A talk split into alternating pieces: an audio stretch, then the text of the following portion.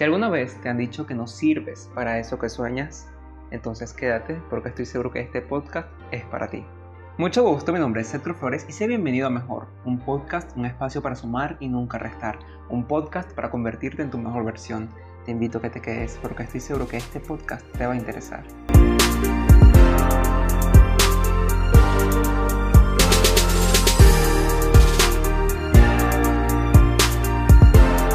Te voy a contar una historia que me pasó. Te voy a contar una historia que viví en carne propia. Y ojo, esto lo siguiente que voy a contar, no, no lo voy a contar desde, desde el dolor, no lo voy a contar desde el resentimiento, porque en lo absoluto, para nada.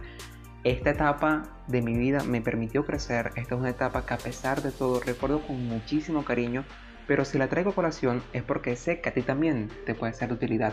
Es porque sé que esto capaz te está pasando y y yo quiero que te lleves de aquí alguna enseñanza. Yo quiero que te lleves de aquí algún mensaje que te permita a ti continuar en la lucha de tus sueños. Porque ojo, quiero que sepas que te vas a encontrar en el camino a tantas personas que van a dudar de ti. Te vas a encontrar en el camino a tantas personas que van a cuestionar si verdaderamente sirves para eso que tú te has planteado como metas. Es más, te vas a encontrar a tantas personas que sencillamente te lo van a decir, te lo van a decir así de frente en tu cara, mira, tú no sirves para eso que tú sueñas. Y por eso es que yo te quiero contar esta historia, que vuelvo y te lo repito, no lo cuento para nada desde el ego, no lo cuento para nada desde el resentimiento, no. Esta etapa me la viví, esta etapa me la disfruté, me permitió crecer, me permitió rodearme de personas que, me enseñaron, me permitió rodearme de personas que hoy en la actualidad siguen siendo mis amigos, algunas, otras no, por supuesto. Y por eso es que quise, por eso es que quise guardarme esta historia para este segundo episodio del podcast que antes de comenzar creo que me cuentes, por favor, creo que me dejes en los comentarios qué te pareció el primer episodio. Dios mío, tenía tanto, no sé, tantas dudas, tantos miedos, tantos miedos de subir ese primer episodio. No de subirlo, sino porque claro, sé que, sé que no había quedado perfecto, pero ¿qué importa? Lo importante, lo importante era, era compartir contigo ese mensaje, ese mensaje espero que de verdad te haya sido de muchísima utilidad. Así que por favor, antes de comenzar con esta historia, con este story time, hazme saber en los comentarios qué te pareció ese primer episodio. Hazme saber en los comentarios además qué es lo que, de qué quieres que te hable en los próximos episodios de este podcast. También quiero aprovechar este espacio para disculparme contigo a ti que estás ahí pendiente, eh, disfrutando de cada contenido que yo subo a mis redes sociales. Gracias, además, gracias. Quiero disculparme contigo porque no había podido subir este segundo episodio. Por, bueno, primero porque estaba un poco full con, con trabajo. Este, además, por el tema del internet. El tema del internet, ya saben cómo es este tema. Pero aquí estoy y así que por favor, ve, búscate unas cotufas, búscate algo, colócate tus audífonos y siéndote para escuchar este, este cuento que sé que te va a llenar de muchísimas eh, vivencias. Sé que esta historia que te voy a echar te va a permitir a ti además seguir adelante. Si alguna vez te han dicho o te han hecho sentir que no sirves para eso que tú consideras un sueño, yo sé lo que es eso. Yo sé lo que es además estar rodeado de personas que te cuestionan constantemente de que eso, de que tú sueñas, eso, de lo que tú estás soñando, sencillamente no es para ti, que sencillamente tú no naciste para eso que tú consideras un sueño. Y sí, cuando te digo que te entiendo es porque yo lo viví, yo lo viví en carne propia y no lo asumí con esta madurez. La vida se encargó de que yo pudiera absorber toda esa enseñanza. Fíjate, cuando yo tenía 12 años, no sé, 11, desde siempre, incluso yo siempre me he sentido muy atraído por las artes. Muchísimo, yo siempre siento que tenía una gran conexión con las artes. Incluso al principio yo quería ser pintor, yo moría por, por ser un gran pintor, pero yo dije, yo dije, o sea, yo no soy pintor, yo no, no, o sea, me gustaba, pero en el fondo yo, sabía, en el fondo yo sabía que yo no era pintor. Y años más tarde decidí intentarlo con la actuación. O sea, yo veía las telenovelas, yo decía, que yo, yo veía las películas también, y yo decía, yo quiero, yo quiero ser así, yo quiero estar en una producción así, yo quiero, yo quiero experimentar eso. Y años después se me presenta la oportunidad de pertenecer a un grupo de teatro que obviamente no voy a, decir su nombre, se me presenta esta oportunidad de pertenecer a este grupo de teatro y yo obviamente yo iba todos los fines de semana con una gran ilusión porque yo quería formarme como actor.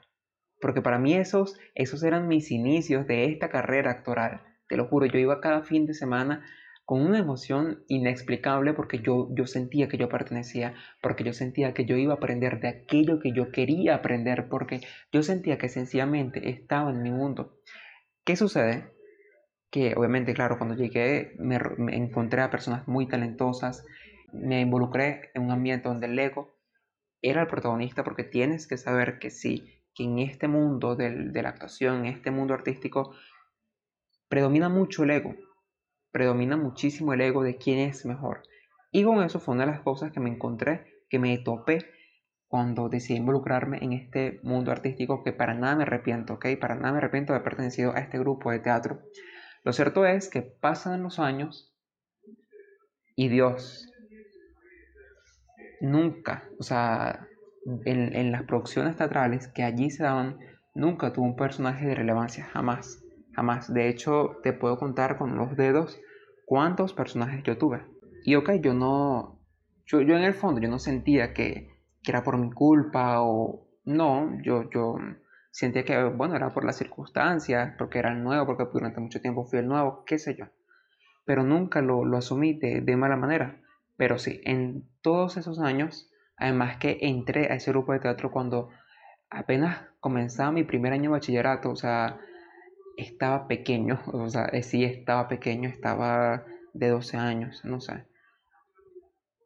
Y yo nunca vi de, con mala intención el hecho de que yo durante esos años en el que estuve en ese grupo de teatro, nunca se me asignara un personaje de relevancia o siquiera se me diera un personaje. Hubo una persona que sí creyó en mí y que tengo que mencionar y, y destacar, Francisco Pérez, que espero amigo que estés escuchando este podcast él, bueno, vio en mí y, me dio la oportunidad que no me habían dado en ese grupo de teatro, porque él, dirigió una pieza teatral allí y me dio la oportunidad. Y posteriormente, en una segunda, cuando decidió dirigir una segunda pieza, decidió nuevamente darme la oportunidad de, interpretar un personaje del resto. Yo no había tenido oportunidades ahí. O sea, que viniera un director o el, director principal de ese grupo y me dijera, Héctor, este personaje es para ti. O que me dijera, Héctor, este personaje sé que va a calzar perfectamente con tus características. No, pero no solamente eso, sino que además, de verdad, se acercaban compañeros a mí y me decían, me, sugerían, mira, porque tú no, tú no te cambias, o sea, porque tú no, tú no haces otra cosa que no sea actuar, tú como que para esto no naciste, tú no tienes materia para esto. En pocas palabras, me hacían sentir que eso que yo veía como un sueño, que era actuar, me hacían sentir que eso no era para mí. Me hacían sentir que yo no era bueno en eso. Y yo me lo creí, ¿sabes?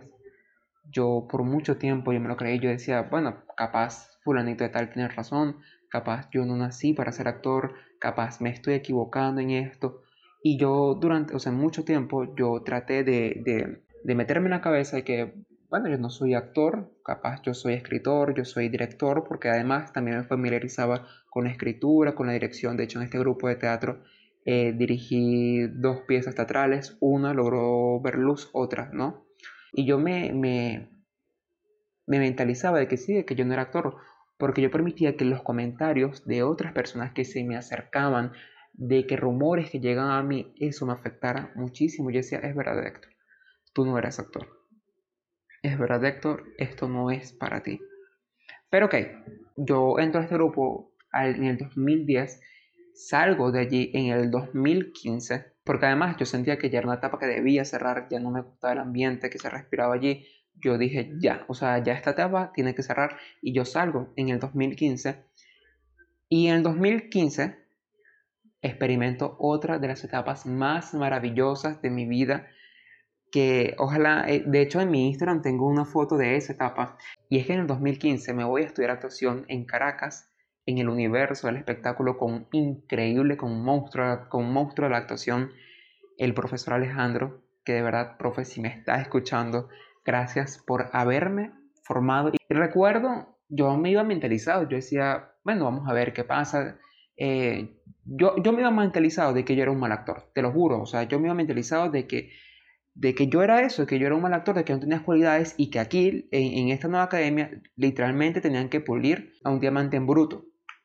¿Qué sucede? Que desde el primer día, recuerdo que las palabras de este profesor fueron siempre positivas. Este profesor me dijo, excelente Héctor, eh, me gustó esto, me gustó lo aquello, me gusta, tu diafragma me gusta. O sea, desde el primer momento, de este, desde este primer momento en que él me vio actuando, siempre fueron palabras positivas. Y me acuerdo que la primera escena que yo realicé, que de hecho fue mi primer día, yo dije, ¿es en serio?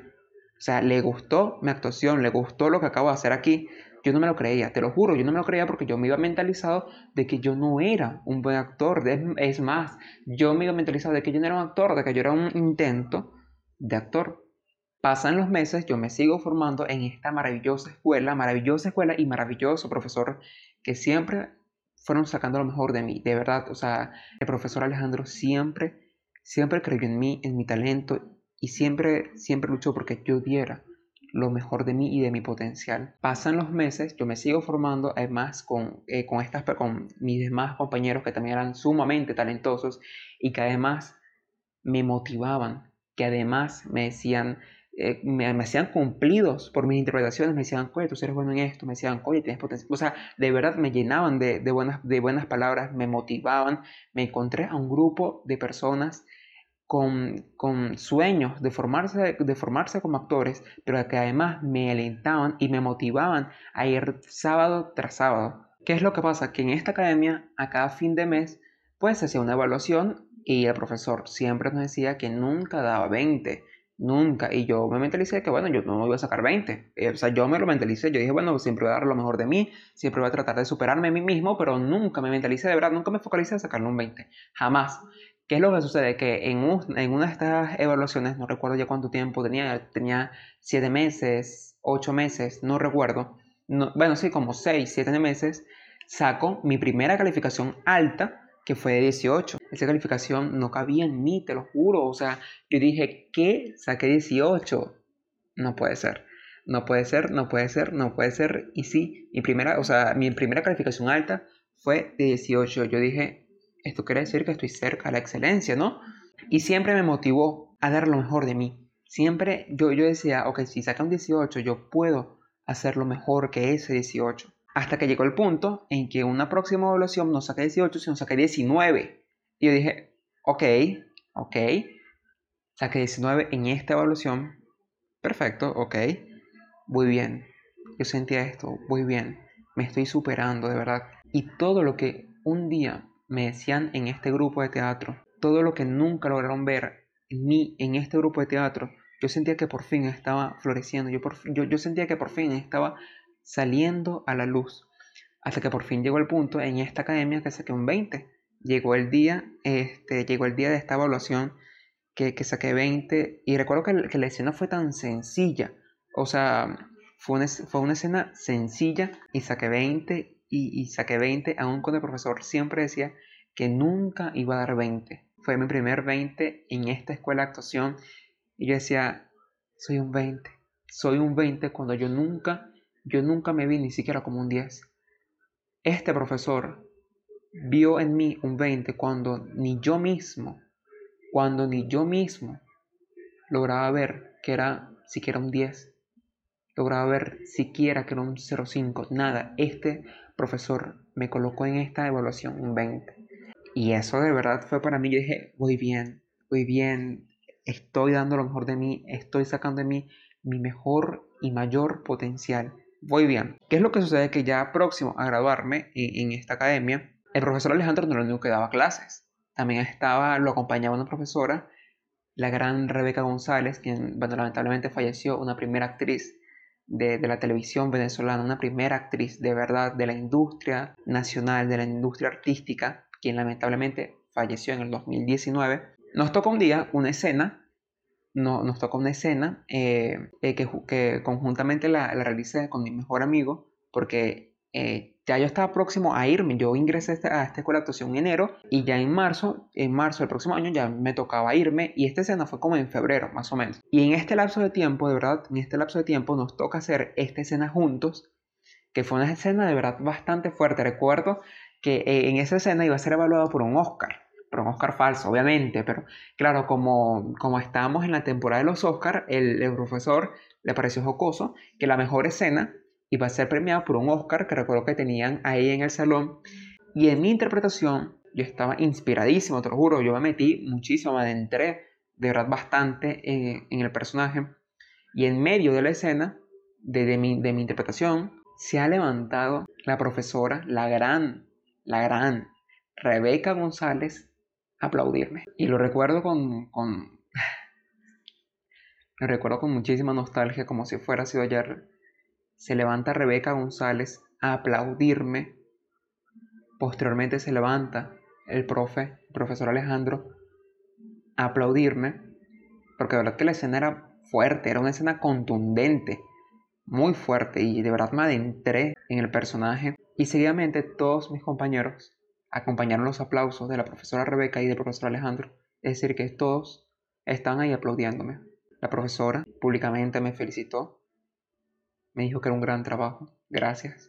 Y recuerdo que saliendo, ok, terminamos nosotros, este, nuestro grupo. Se llevó a la mejor película, eh, o sea, se llevó el premio de, ese día, se, se, llevó el premio como la mejor escena que, que había sido presentada, saliendo, porque ya, ya habíamos terminado, saliendo de, de la academia, Recuerdo que la profesora Rebeca me toma por un brazo, me aparta y me vuelve a felicitar por mi trabajo. Y me dice, qué gran actor eres. Imagínate tú, nada más, imagínate tú, luego de haber durado cinco años en un grupo de teatro en el que nadie logró ver el potencial que tú tenías, imagínate estar durante años dudando de ti, dudando si, si tienes talento, si tienes potencial, si tienes madera para esto, que luego de un año en preparación una de las grandes de la televisión, Rebeca González. Y si tú no sabes quién es Rebeca González, te invito a que de verdad googlees ese nombre, Rebeca González.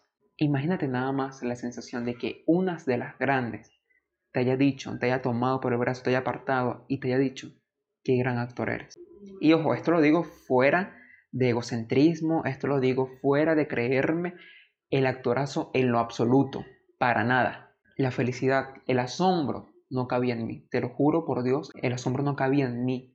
Duré años, años, donde yo sentía que de verdad mi talento no era valorado. Es más, duré años donde sentía que ni siquiera talento tenía. Duré años mentalizado de que vivía un sueño que no era para mí.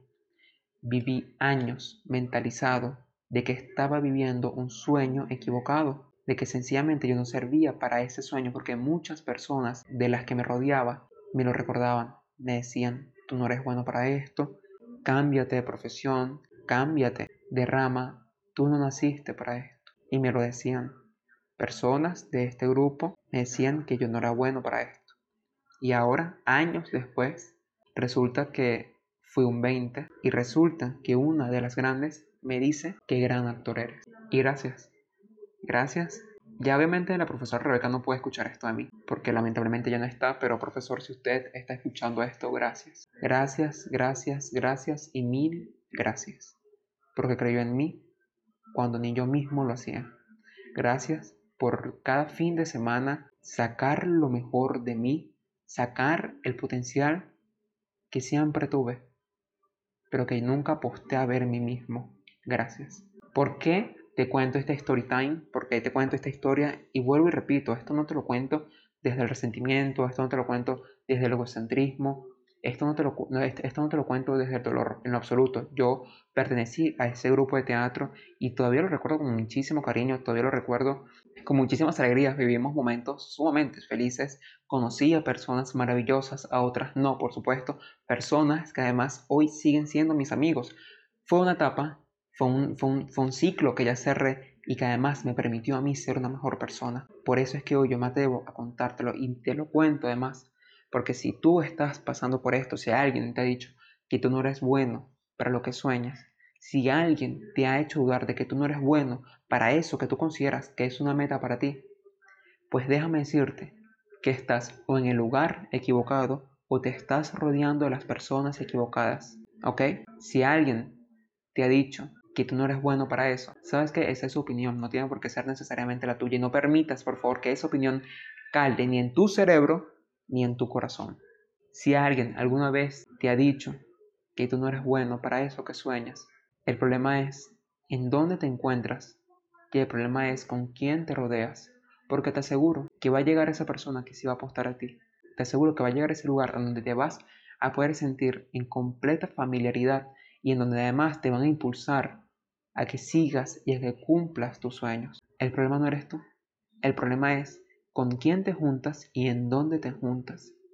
Así que por favor procura de siempre rodearte de personas que te impulsen y que te motiven a ser siempre mejor. Procura de rodearte en un ambiente de personas exitosas, de personas que siempre te recuerden lo maravilloso que eres. Procura de siempre rodearte de personas que en vez de decirte que tú no sirves para eso que tú sueñas, te digan, ¿sabes qué? Tú tienes que mejorar, pero yo sé que tú lo vas a alcanzar. Por eso es que quise compartirte este story. Por eso es que quise traerte esta historia como el segundo episodio de Mejor de este podcast, para decirte que el problema no eres tú, para decirte que si ese sueño caló hasta ti en tu mentecita, para decirte que si tú tienes ese sueño es porque tienes la capacidad y el potencial de lograrlo. No permitas que nadie te haga dudar de que puedes alcanzar. Por favor, no permitas que nadie te haga dudar de ti mismo. Si las personas quieren dudar, ¿saben qué? Que duden. Duden todo lo que quieran. Pero tú que me estás escuchando en este momento, tú que estás escuchando este podcast, por favor, nunca dudes de ti. ¿Ok?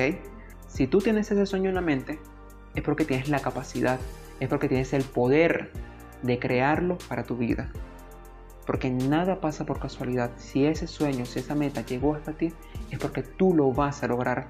Pero no permitas que nadie te haga creer que no puedes.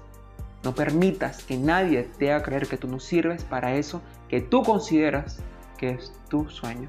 Procura rodearte de personas que te quieren y que te sumen. Procura de rodearte de un ambiente que verdaderamente saquen lo mejor de ti. Este ha sido todo el episodio por hoy. Hazme saber en los comentarios, por favor, qué te pareció esta historia. Hazme saber en los comentarios, por favor. Si alguna vez te han hecho sentir así, si alguna vez has pasado por, por alguno de, de estos momentos, Hazme saber en los comentarios, por favor, qué te pareció este segundo episodio de Mejor, un podcast para sumar y nunca restar. Gracias. Gracias por quedarte hasta el final. Creo que fue un podcast un poco largo, pero es que lo merecía. Lo merecía de verdad. Tenía que contarte esta historia para que puedas llevarte algo, de verdad, para que puedas llevarte, aunque sea algo que te sume, que te alimente a tu alma. ¿De acuerdo? Eres valioso, por favor, nunca lo olvides. Eres una persona sumamente valiosa, eres una persona sumamente poderosa, pero comienza por creértelo, ¿ok? Comienza por creerte que eres capaz de lograr y alcanzar todo eso que sueñas. Comienza por creerte que eres un ser de luz y sumamente poderoso, que posteriormente, una vez que tú te lo crees, el universo simplemente lo va a crear para ti. Gracias por quedarte hasta el último minuto de este podcast. Gracias, además, por siempre escuchar y por siempre disfrutar de todo mi contenido. Eres una persona sumamente maravillosa. Y tú y yo nos vemos la próxima semana con un nuevo episodio de Mejor, un podcast para sumar y nunca restar. Chao, chao.